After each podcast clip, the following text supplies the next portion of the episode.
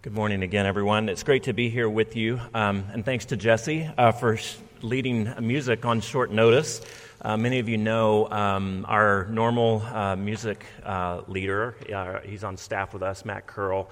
Uh, he's in Bend with his parents, with his dad, who's fighting a fairly aggressive cancer. So Jesse stepped in at the last minute so that Matt could be there. So um, continue to pray for Matt and the Curl family. They're going through a a very difficult um, time. So, this is our gospel reading, and it's from Galatians, and we're continuing our study in Galatians. And this is one of those passages that um, you wish, as a pastor, you could skip because it's very complex and it's very sophisticated. And very complicated, and frankly, it's very difficult to really bring out the truth behind this text and to explain it well and to not sort of exist up here in the esoteric realm, but to bring it down to um, make it practical that we can all benefit from. Uh, there's so much going on, even in just the first three verses. You could do a number of sermons. So we are going to do two sermons on uh, these pa- this passage uh, this morning and then uh, one next week. So follow along with me. This is our gospel reading, Galatians 5. So I say, walk by the Spirit, and you'll not gratify the desires of the flesh. For the flesh desires what is contrary to the Spirit, and the Spirit what is contrary to the flesh. They are in conflict with each other, so that you are not to do whatever you want. But if you are led by the Spirit, you are not under the law. The acts of the flesh are obvious sexual immorality, impurity, debauchery, idolatry, and witchcraft, hatred, discord, jealousy, fits of rage, selfish ambition, dissensions, factions, and envy, drunkenness, orgies, and the like. I warn you, as I did before, that those who live like this will not inherit the kingdom of God. But the fruit of the Spirit is love, joy, peace, forbearance, kindness, goodness, faithfulness, gentleness, and self control. Against such things there is no law. Those who belong to Christ Jesus have crucified the flesh with its passions and desires. Since we live by the Spirit, let us keep in step with the Spirit. Let us not become conceited, provoking, and envying each other.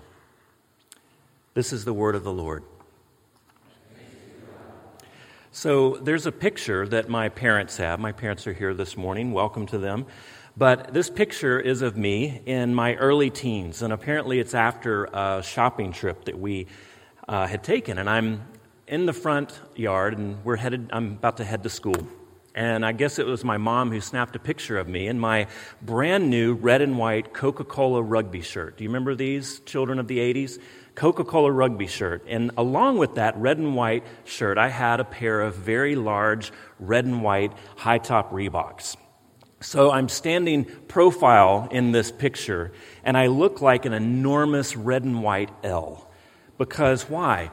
My feet are huge, and my body not so much. And this is not unusual for teenagers, 13 year olds who are 5'5 and wear size 13 shoes. And what do people say? Well, it's okay, he'll grow into them. Well, he better.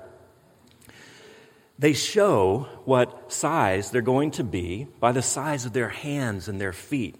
They have, you know, a little peach fuzz, they're lanky, they have a creaky voice, they have all these signs of immaturity. But also they have signs of what they will be. These gigantic hands and gigantic feet show that the future is already present in their bodies. They're going to grow into these things. It will happen. It's in their chromosomes, it's in their DNA. Well, Paul is telling us here, the Apostle Paul, who's writing Galatians, to take a look at your life. Take a look at your community, your church community, that there are forces at work, very strong forces that are aligned against you and against your maturity and against your growth like gravity working against a young body, these spiritual forces are working against your growth. There's the flesh. That is the resistance to God. That is everything that is working against the power of the Spirit. But just as we know that ultimately genes beat gravity, right? The child grows into what he or she should be, what his or her DNA dictates. So the Spirit slowly but surely pushes against the power of the flesh and brings about the presence and life of God. Now, as I said, this is a very complicated and difficult passage, and I want to look at it this morning in two pairs of contrast. We're going to look at two powers and then two lists, and then next week we're going to look at two communities. And as we get started, let me pray for us. Dear Jesus, I pray that my words would be your words. Would you inhabit them, Holy Spirit? Meet us, charge us with your presence. Electrify us with your grace. Some of us here, all we, is all we could do this morning just to get out of bed and to make it to church. We suffer with depression or anxiety, moral failure, embarrassment, or hurt. But we can't live without your grace, and so we're here. Lord, would you pour it out? Others are here just going through the motions. Life keeps marching along just fine, and this is part of the routine. Would you startle us? Would you surprise us, Lord? Wake us from our slumbers. Let us come to the conclusion that this is everything or this is nothing. Maybe we're here looking for answers. Maybe we've almost given up hope and finding meaning. Anything that's truly significant, truly fulfilling. Would you let us encounter you? Father, make this complicated text relevant, ex- applicable, Make it understandable, Lord, we pray. In Jesus' name, amen. So, first of all, two powers. Two powers. Paul is helping the churches in Galatia, and he's helping us to pull back the curtain of our lives and, in fact, of our world to see what is really going on that our victories and our failures, our sin and our growth are taking place on a larger stage than just our individual lives. He says in verse 16, So I say, walk by the Spirit, and you will not gratify the desires of the flesh. For the flesh desires what is contrary to the Spirit, and the Spirit what is contrary to the flesh. They are in conflict with one another and we read this, and even if you're not a follower of Christ this morning, we've got to understand and recognize that duality because we experience it in our everyday lives and we see it in our world this conflict between two competing interests, between good and evil, if you will. This conflict between flesh and spirit does have implications for our daily lives and it does describe the internal conflicts that we feel, but that's not the immediate context that Paul is talking about here, because flesh in this passage, and whenever you see it in Scripture, flesh is not your body. It's not your individual body, but it's a realm. It's a realm of opposition to God. It's everything in our world that is stacked against and in conflict with God, or in this case, the Spirit. You see, the Spirit is not your internal spirit, it's capitalized here. The Spirit here is the Holy Spirit, the third person of the Trinity. These two powers, these two forces are in conflict with one another. He's talking about a cosmic battle that is going on, that is playing out above you and around you, and yes, inside of you. Now, why is this here? Why is it important for us to get this? These churches that Paul had founded had accepted this great news that in Jesus, in his life and his death and his resurrection, that they could have new life, that they could have salvation, that they could be rescued, that all of their sin and all of their guilt and all of their self righteousness had been done away with forever, and that they could have an intimate relationship with God Himself. But you see, these infiltrators, these agitators, what we've been calling these false teachers, have come into these churches and said, well, yeah, that's, that's sort of right. That's great, Galatians. But every community has got to have its rules. Every community has got to have its law, its systems, its structures, or otherwise everything's going to go off the rails. Oh, and by the way, conveniently, we have the law. And this is the Hebrew law the law. whereby we can order our lives and communities, and by which, through which, we can battle the flesh. You see, that's the conflict they saw law against flesh, not spirit against flesh. And so Paul says, not so fast. Wait a minute. Verse 16 is a direct confrontation and challenge to those teachers. It says, So I say, as if it's directly connected to what came first, but it's probably best rendered, but I say. Normally, the Greek underlying word is but, it's a contrast. But I say. What he's saying is, you've heard these teachers say, walk by the law, and you will not gratify the desire of the flesh.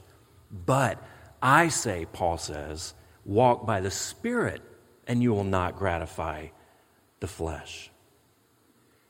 He's telling these churches that he planted and that he loves, and he's writing to them and saying, Don't you get it? Don't you understand what is stacked against you? We're not dealing simply with bodily desires and sensuality here.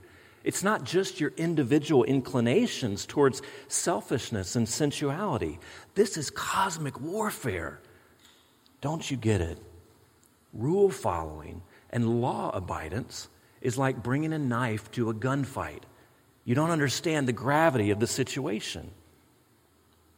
Now, if you're following me so far, I hope, hope so, this next thing should shock you. It really should. He's trying to tell us and tell the Galatians that the law is inadequate to defeat the flesh. Only the Spirit can do that. But he goes way beyond that in verse 18. Were you listening? But if you are led by the Spirit, you are not under the flesh. Is that what he says? No. That's what we expect him to say.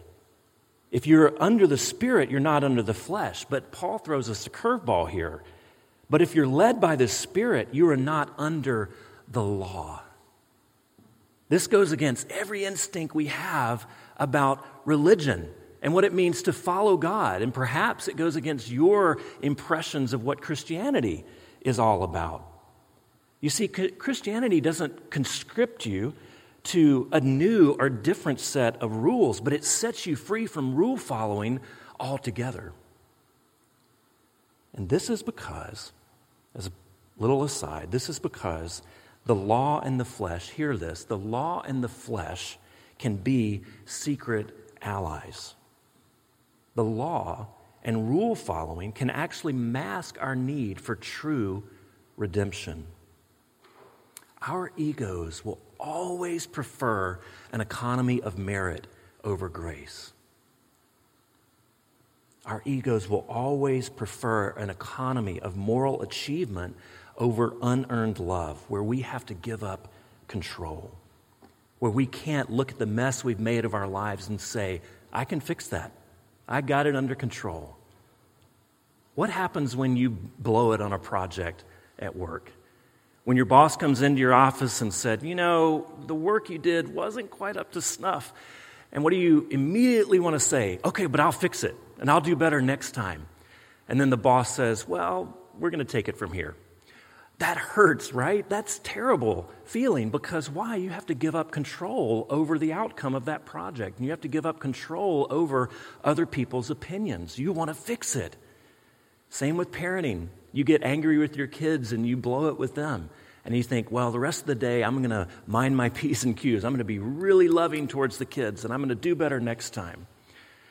You're driving and you hear a horn blow nearby, and you think, well, that can't be towards me. Who would dare honk at me? I'm do, doing fine. I got this. Well, remember, we read in the gospel reading Jesus' run ins with the scribes and the Pharisees. These were the most outwardly holy people that you could find, these were the good guys. And what does Jesus say? Unless your holiness exceeds that of the scribes and Pharisees, you will not enter the kingdom of God. What does this mean? It means that there is an early stage holiness that looks like the real thing, but isn't. There's a religion of false humility and false sacrifice that can fool many people. What do I mean by this? It's when we say, I'm going to sacrifice myself by following the rules. I'm going to sacrifice myself by being a good person. It's not the funnest life, but then I get to go to heaven. I'm going to sacrifice by keeping my nose clean, by following the rules, by doing my religious devotions. But you see, what's going on there is what we're doing is we're really just trying to keep the moral high ground so that we can look down our nose at other people. And we're avoiding true change, we're avoiding deep repentance. This fools most people. The scribes and the Pharisees had everyone fooled, and Jesus came and put his finger in their chest and said, You don't get it. It's bogus religion. And that's why it's been said that true, true holiness in most churches is in the basement. What happens in the basement of many vacant churches? Who meets there? That's where AA often meets, right? Hello, I'm Tom, and I'm an alcoholic. What's going on there? You see, the posturing is over, the pretending is over, the self righteousness is over. Everyone in that room, if they're honest, is equally conquered, and they, and they know that their only hope comes from something beyond themselves. It's the cry of someone who's given up hope of achieving freedom unless someone else steps in. They call it a higher power. We call it the Spirit, unless the Spirit comes in. And that's what Paul is telling the Galatians. Give up your self salvation strategies, give up your pretense, give up your false holiness, because they're no match for the flesh. Instead, adopt the position of a beggar, a petitioner, a radical dependent. That's Christianity. That's the core.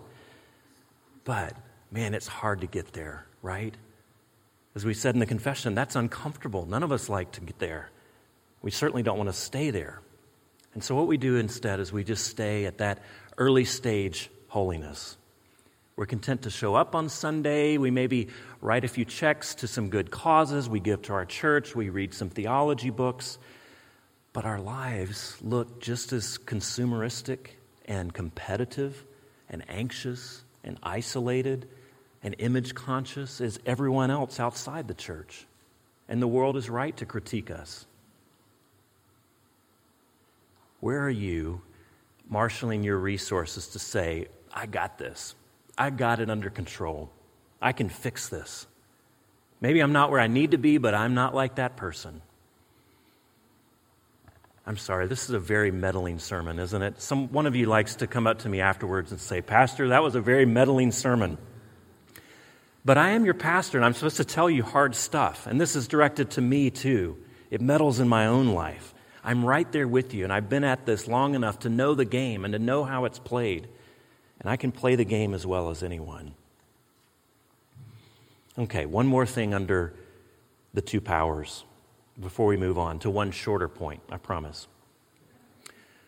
Again, verse 17 For the flesh desires what is contrary to the spirit, and the spirit what is contrary to the flesh. They are in conflict with each other, so that you are not to do whatever you want.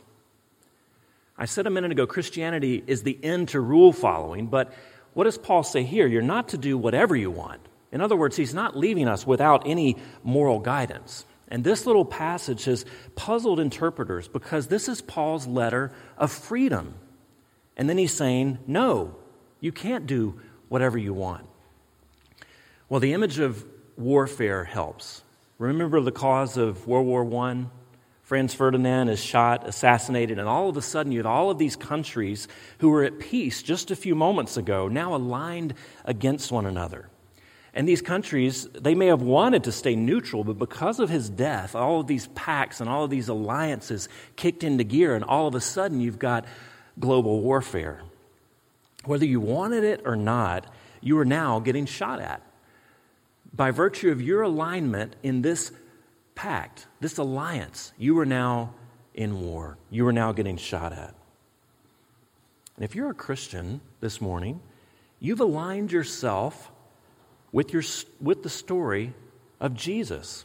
And you're caught up, whether you like it or not, in a huge conflict, in cosmic warfare, and you can't be neutral. You can't do whatever you want. Freedom isn't absolute because your relationship with Jesus sets you against the flesh and dictates and defines the moral choices that you can and should make. And that leads us to the two lists. So we got through three verses there. got a whole lot more to do, but we're going to do a really short point and leave some for next week. Two lists. Now, just as the flesh versus the spirit conflict is something taking place above us and beyond us, but it does implicate us, so these lists aren't exactly lists of vices and virtues that we are to pursue individually. They're certainly suggestive of the type of life that a Christian is to pursue, but Paul is after something else here. If he's simply telling us how to live, then this would be a pretty big contradiction to what he just told us that you're not under law. Wouldn't it be weird to say that and then give us a list of rules to keep? Well, this is not a list, first of all, of commanded behaviors, but these are marks of the Spirit. It's not a list, first of all, commanded behaviors, but it's marks of the Spirit being present in a life and in a community. All of the verbs here are indicative, they're not imperatives.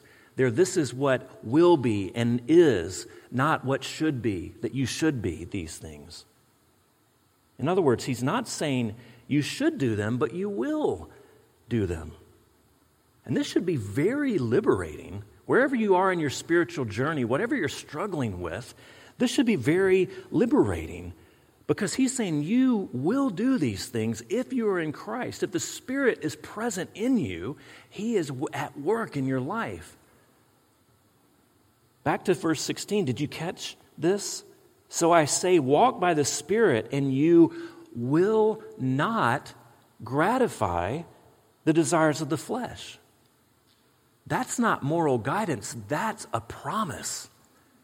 That is a promise. You will not gratify the desires of the flesh. Or more literally, you will not fully carry out, you will not bring to completion. The Greek word is teleo. That is something about completing something. That is about our goal and completing. More literally, you will not carry out or bring to completion. Now, he's not promising us here that you'll never fall or fail, that the first list will never represent you, and the second list will always be who you are. He's not saying that you will never fall or fail, but that you will not ultimately fulfill the desires of the flesh. And if at times you fall into the patterns of list one or you fail to embody list two, you're not kicked out of the kingdom. You're simply not living according to your DNA. He's not laying out, remember who he's writing to. He's writing to people in a church who are Christian. And he's not laying out two paths that are equally available to them. On the contrary, he's saying to the Galatians and saying to In Town to more steadily be who you are. When you fail, it's that you've got these really big feet that you haven't grown into yet. You've got these gigantic hands that predict your future, but you haven't grown fully into them yet. In your failure, don't lose heart because the Spirit is in you and He's at work, and you will not ultimately fulfill the desires of the flesh. Okay, got a lot more to say. And I was, I was writing the sermon this week. I was approaching the number of words that I normally have for two sermons. And so I started panicking. But I remembered that's why months ago, back in August, when I was uh, writing the outline, I decided to do two sermons on this passage. So I don't have to tell you everything. We're going to look at the same passage next week from a little bit different angle. So let me, let me end with this. Verse 22. What is the first fruit? What is the first mark of the Spirit's presence? But the fruit of the Spirit is love. That's what the Pharisees and the Sadducees didn't have. They had holiness, they had theology, but they didn't have love. Theology, you see, right belief can be an abstraction. We can use theology to claim the moral high ground without actually doing anything, without actually changing deep in who we are. But love isn't that way. And that's why it's always the test of true faith. And that's why it's here, number one. The number one mark of the Spirit, love. Because it can't be put into just formulas or mere words, it can't be systematized. But it has to do with how we situate ourselves in life and in our world and how we treat others and how we respond to God's initiative. Love is the realm that ferrets out our true religion, our operative truth.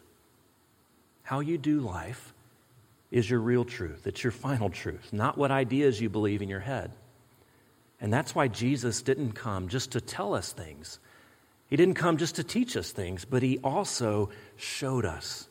He demonstrated love. He was marked by the Spirit in that he went around loving others more than his own security and his own comfort. He embodied and demonstrated love by becoming a slave to your need and my need. He demonstrated love by saying, My life for yours. Whatever it takes, I will give it to you so that you can be safe. I will step into danger to make you safe. Friends, the way to avoid giving the flesh a base of operations in our personal lives and in this community is by mimicking that sort of love. He, in his perfect freedom, gave up his life to win ours. And this, and this alone, is the antidote to fleshly rivalry. That is the self emptying love of Christ. Let's pray. Dear Jesus, as we continue to think about this, I pray that we would wrestle with it. And I pray that at the end of the day, what we would see more and more is how you embodied list two. That you came to earth full of love, full of grace, full of compassion, ready to step into our shoes, ready to take on our danger and our sin and our unrighteousness so that we could be set free. Lord, I pray that we would live into that freedom as we confess our faith and as we come to the table. We pray in Jesus' name. Amen.